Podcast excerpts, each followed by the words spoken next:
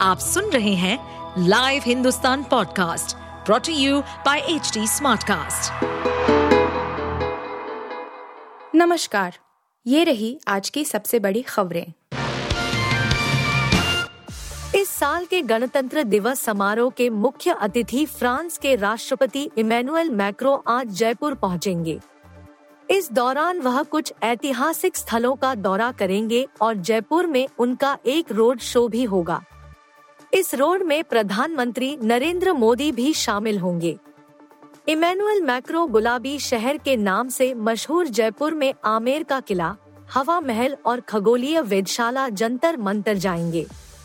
बता दे, दी मैक्रो 26 जनवरी को दिल्ली के कर्तव्य पथ पर होने जा रहे पचहत्तरवे गणतंत्र दिवस समारोह में मुख्य अतिथि होंगे। वह इस भव्य कार्यक्रम में शामिल होने वाले फ्रांस के छठे नेता होंगे। फ्रांस के राष्ट्रपति का जयपुर में करीब छह घंटे रुकने का कार्यक्रम है। मैक्रो प्रधानमंत्री नरेंद्र मोदी के साथ रोड शो में भी हिस्सा लेंगे। दोनों नेता भारत फ्रांस के बीच द्विपक्षीय संबंधों और विभिन्न भूराजनीतिक घटनाक्रमों पर होटल ताज रामबाग पैलेस में व्यापक बातचीत करेंगे।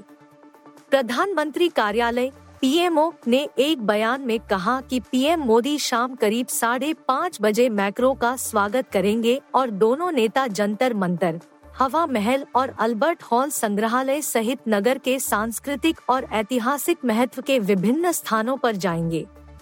विदेश मंत्रालय के अनुसार फ्रांस के राष्ट्रपति का विमान बृहस्पतिवार को दोपहर ढाई बजे जयपुर हवाई अड्डे पर उतरेगा और उसी दिन रात आठ बजकर पचास मिनट पर दिल्ली के लिए रवाना होगा।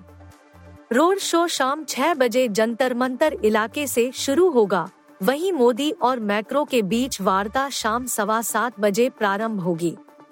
सूत्रों ने बताया कि इस दौरान डिजिटल क्षेत्र, रक्षा, व्यापार स्वच्छ ऊर्जा और भारतीय छात्रों के लिए वीज़ा मानदंडों को आसान बनाने सहित विभिन्न क्षेत्रों में द्विपक्षीय सहयोग बढ़ाने के तरीकों पर बातचीत केंद्रित रहेगी। माना जा रहा है कि मोदी और मैक्रो हिंद प्रशांत क्षेत्र में समुद्री सहयोग बढ़ाने, लाल सागर में हालात, हमास इसराइल संघर्ष और यूक्रेन युद्ध पर भी चर्चा कर सकते हैं। अफसर है या कुबेर अब तक छापे में मिली 100 करोड़ रुपए की दौलत कैसे बनाया माल तेलंगाना के एक अधिकारी के घर छापा मारने पहुँची एसीबी यानी एंटी करप्शन ब्यूरो की टीम के हाथ बुधवार को खजाना लग गया। खबर है कि Telangana state real estate management authority के सचिव शिव बालकृष्ण के पास 100 करोड़ रुपए से ज़्यादा की आय से अधिक संपत्ति मिली है। संभावनाएँ जताई जा रही है। कि जाँच गुरुवार को भी जारी रह सकती है। सवाल है कि आखिर धन का पहाड़ आखिर कैसे खड़ा कर दिया? एसीबी अधिकारियों को तलाशी के दौरान सोना फ्लैट्स, बैंक डिपॉजिट और बेनामी संपत्ति मिली है। इनकी कीमत 100 करोड़ रुपए से अधिक बताई जा रही है। जब्त की गई चीज़ों में 40 लाख रुपए नकद दो किलो सोने की ज्वेलरी 60 महँगी घड़ियाँ संपत्ति के दस्तावेज़, बड़े bank deposit 14 mobile phone 10 laptop और कई इलेक्ट्रॉनिक गैजेट्स शामिल है। बुधवार सुबह करीब पाँच बजे शुरू हुई जाँच के दौरान अधिकारियों ने बालकृष्ण के रिश्तेदारों के आवास और दफ्तरों पर भी दबिश दी। मीडिया रिपोर्ट्स के अनुसार एसीबी को शुरुआती जाँच में पता चला है कि बालकृष्ण ने कई रियल एस्टेट कंपनियों को कथित तौर पर परमिट दिलाकर करोड़ रुपए बनाए हैं। अधिकारियों ने गुरुवार को भी रेड जारी रहने के संकेत दे दिए हैं। बालकृष्ण के खिलाफ मामला दर्ज कर लिया गया है। आशंका जताई जा रही है कि जरेरा अधिकारी ने अपने पद का दुरुपयोग कर इतनी संपत्ति जुटाई है। फ़िलहाल, जाँच एजेंसी बालकृष्ण के बैंक लॉकर और दूसरी अघोषित संपत्तियों की जाँच भी कर रही है। इससे पहले Balakrishna Hyderabad metropolitan development authority के निदेशक भी रह चुके हैं। राहुल गांधी को लोकसभा चुनाव के बाद किया जाएगा गिरफ़्तार, हिमंत शर्मा का बड़ा दावा। असम के मुख्यमंत्री हेमंत बिस्व शर्मा ने बुधवार को कहा कि कांग्रेस नेता राहुल गांधी को लोकसभा चुनाव के बाद गिरफ़्तार किया जाएगा।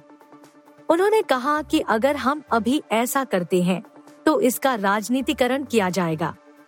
शर्मा ने शिवसागर ज़िले के नजीरा में एक कार्यक्रम से इतर कहा कि हमने एक प्राथमिकी दर्ज कर ली है। एक विशेष जाँच दल तफ्तीश करेगा और उन्हें राहुल को लोकसभा चुनाव के बाद गिरफ़्तार किया जाएगा। मुख्यमंत्री ने कहा कि हम चुनाव में जीत करने जा रहे हैं। हम सिर्फ़ अपने राज्य में शांति चाहते हैं।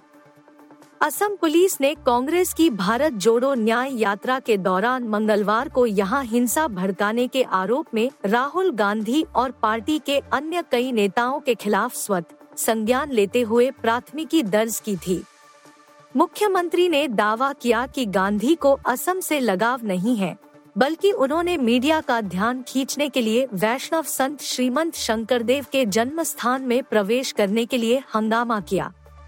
शर्मा ने कहा, अगर उनके मन में असम के महापुरुषों के प्रति इतना सम्मान है तो उन्हें प्रसिद्ध गायक भूपेन हजारिका के स्मारक या गुवाहाटी में कामाख्या मंदिर और पवित्र पोआ मक्का, मुसलमानों के लिए तीर्थ स्थल या हाजो में हयग्रीव मंदिर की यात्रा करनी चाहिए थी, जहाँ उन्होंने मंगलवार को संवाददाता सम्मेलन को संबोधित किया। शर्मा ने कहा कि राहुल बारपेटा में रात विश्राम के लिए रुके थे और वहाँ सत्र, वैष्णव मठ की यात्रा कर सकते थे। उन्होंने कहा, कांग्रेस ने इनमें से किसी भी जगह का दौरा नहीं किया, लेकिन वह निम्न स्तर की राजनीति करना चाहती थी। हालाँकि उन्हें याद रखना चाहिए कि इस तरह की रणनीति से वह कभी सफल नहीं होंगे। यात्रा को गुवाहाटी में प्रवेश की अनुमति नहीं दिए जाने पर शर्मा ने पलटवार किया। उन्होंने कहा, वे नगाम से बारपेटा कैसे पहुँचे? बात बस इतनी है कि उन्हें एक खास सड़क नहीं बल्कि दूसरी सड़क से जाने के लिए कहा गया। उन्होंने ड्यूटी पर तैनात लोक सेवकों पर हमला करते हुए हिंसक व्यवहार किया। कनाडा के चुनावों में भारत ने भी किया हस्तक्षेप। वहाँ के आयोग ने ट्रूडो सरकार से मांगे सबूत। खालिस्तानी आतंकवादी हरदीप सिंह निज्जर हत्याकांड के बाद कनाडा ने भारत पर एक और आरोप लगाया है। कनाडाई सरकार का मानना है कि भारत ने भी उसके आम चुनावों में हस्तक्षेप किया है। अब वहाँ का जाँच आयोग इस मामले की पड़ताल करना चाहता है। कनाडाई चुनावों में विदेशी ताकतों के हस्तक्षेप का मामला पहले भी उठता रहा है। हालाँकि तब ये आरोप केवल चीन और रूस तक ही सीमित थे। लेकिन अब कनाडा ने भारत पर भी उंगली उठाई है। कनाडा स्थित सीटीवी न्यूज़ की रिपोर्ट के अनुसार, कनाडा का संघीय जाँच आयोग देश के पिछले दो आम चुनावों में भारत द्वारा कथित हस्तक्षेप की जाँच करना चाहता है। कनाडा इसे विदेशी हस्तक्षेप का मामला मान रहा है। कनाडाई जाँच आयोग ने बुधवार को एक बयान में कहा कि उसने केंद्र की जस्टिन ट्रूडो सरकार से इन आरोपों से जुड़े दस्तावेज़ सबूत पेश करने को कहा है। पिछले साल कनाडाई जाँच आयोग ने अपनी एक रिपोर्ट जारी की थी। इसमें 2019 और 2021 के संघीय चुनावों में चीन, रूस और अन्य विदेशी देशों के संभावित हस्तक्षेप का ज़िक्र किया गया था। इसमें विदेशी ताकतों के अलावा, बेहद ज़्यादा राजनीतिक प्रभाव रखने वाले संगठनों द्वारा चुनावी हस्तक्षेप का आकलन करने का निर्देश दिया गया था। अब कनाडाई आयोग का ताज़ा बयान पिछले दो चुनावों को प्रभावित करने में भारत की किसी भी भूमिका की जाँच करने के इरादे का संकेत देता है। सोमवार से इस मसले पर सुनवाई शुरू होगी। आयोग की प्रारंभिक सुनवाई में इस बात पर गौर किया जाएगा कि क्या गोपनीय राष्ट्रीय सुरक्षा जानकारी और खुफिया जानकारी को जनता के सामने रखा जाए। अगर रखा जाए तो इसकी क्या चुनौतियाँ और सीमाएँ होंगी? आयोग की अंतरिम रिपोर्ट तीन मई को आने वाली है। वहीं फाइनल रिपोर्ट साल के अंत तक आने की उम्मीद है। पहले टेस्ट मैच में ऐसी हो सकती है, टीम इंडिया की प्लेइंग इलेवन एक साथ खेलेंगे ये तीन स्पिनर। भारत और इंग्लैंड के बीच आज यानी गुरुवार 25 जनवरी से पाँच मैचों की टेस्ट सीरीज़ शुरू हो रही है। सीरीज़ का पहला मैच हैदराबाद में खेला जाएगा। दोनों टीमें तैयारी कर चुकी हैं। इस मैच में भारत की प्लेइंग इलेवन कैसी हो सकती है, ये जान लीजिए। इंग्लैंड ने अपनी स्पिन हैवी टीम उतारने का फैसला किया। इंग्लैंड ने तीन स्पिनर और एक पेसर को चुना है, लेकिन बेसबॉल के खिलाफ भारतीय टीम दो पेसर और तीन स्पिनरों के साथ जा सकती है। आप यहाँ जान लीजिए कि भारत की प्लेइंग इलेवन कैसी हो सकती है। सबसे पहले अगर बात मेजबान भारत की करे तो विराट कोहली उपलब्ध नहीं है। ऐसे में के राहुल और श्रेयस अय्यर को साथ में खेलने का मौका मिलेगा। के राहुल को विकेट कीपिंग भी नहीं करनी होगी, क्योंकि के भरत बतौर विकेट कीपर स्पिन ट्रैक पर खेलेंगे। टीम में तीन स्पिनर रविंद्र जडेजा, अक्षर पटेल और आर अश्विन होने वाले हैं। जबकि दो तेज गेंदबाज मोहम्मद सिराज और जसप्रीत बुमराह होंगे। ओपनिंग रोहित शर्मा और यशस्वी जायसवाल करेंगे और नंबर तीन पर शुभमन गिल खेलने वाले हैं। भारत की संभावित प्लेइंग इलेवन इस प्रकार हो सकती है। रोहित शर्मा, कप्तान, यशस्वी Jaiswal, Shubman Gill, K L Rahul, Shreyas Iyer, Ravindra Jadeja, K S Bharat wicket keeper R Ashwin, Axar Patel Jasprit Bumrah और मोहम्मद सिराज। वहीं इंग्लैंड के बारे में क्या ही बात की जाए?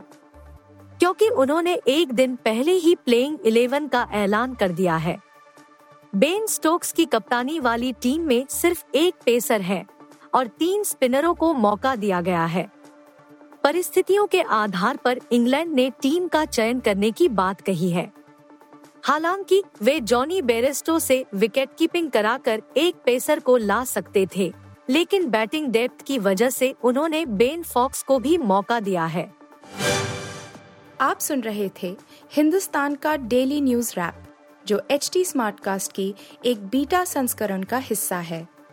आप हमें फेसबुक ट्विटर और इंस्टाग्राम पे एट एच टी या podcasts@hindustantimes.com पर ईमेल के द्वारा सुझाव दे सकते हैं। इस पॉडकास्ट पर अपडेटेड रहने के लिए हमें फॉलो करें एट एच टी हम सारे मेजर सोशल मीडिया प्लेटफॉर्म पर मौजूद हैं और ऐसे पॉडकास्ट सुनने के लिए log on to W W W dot H T Smartcast dot com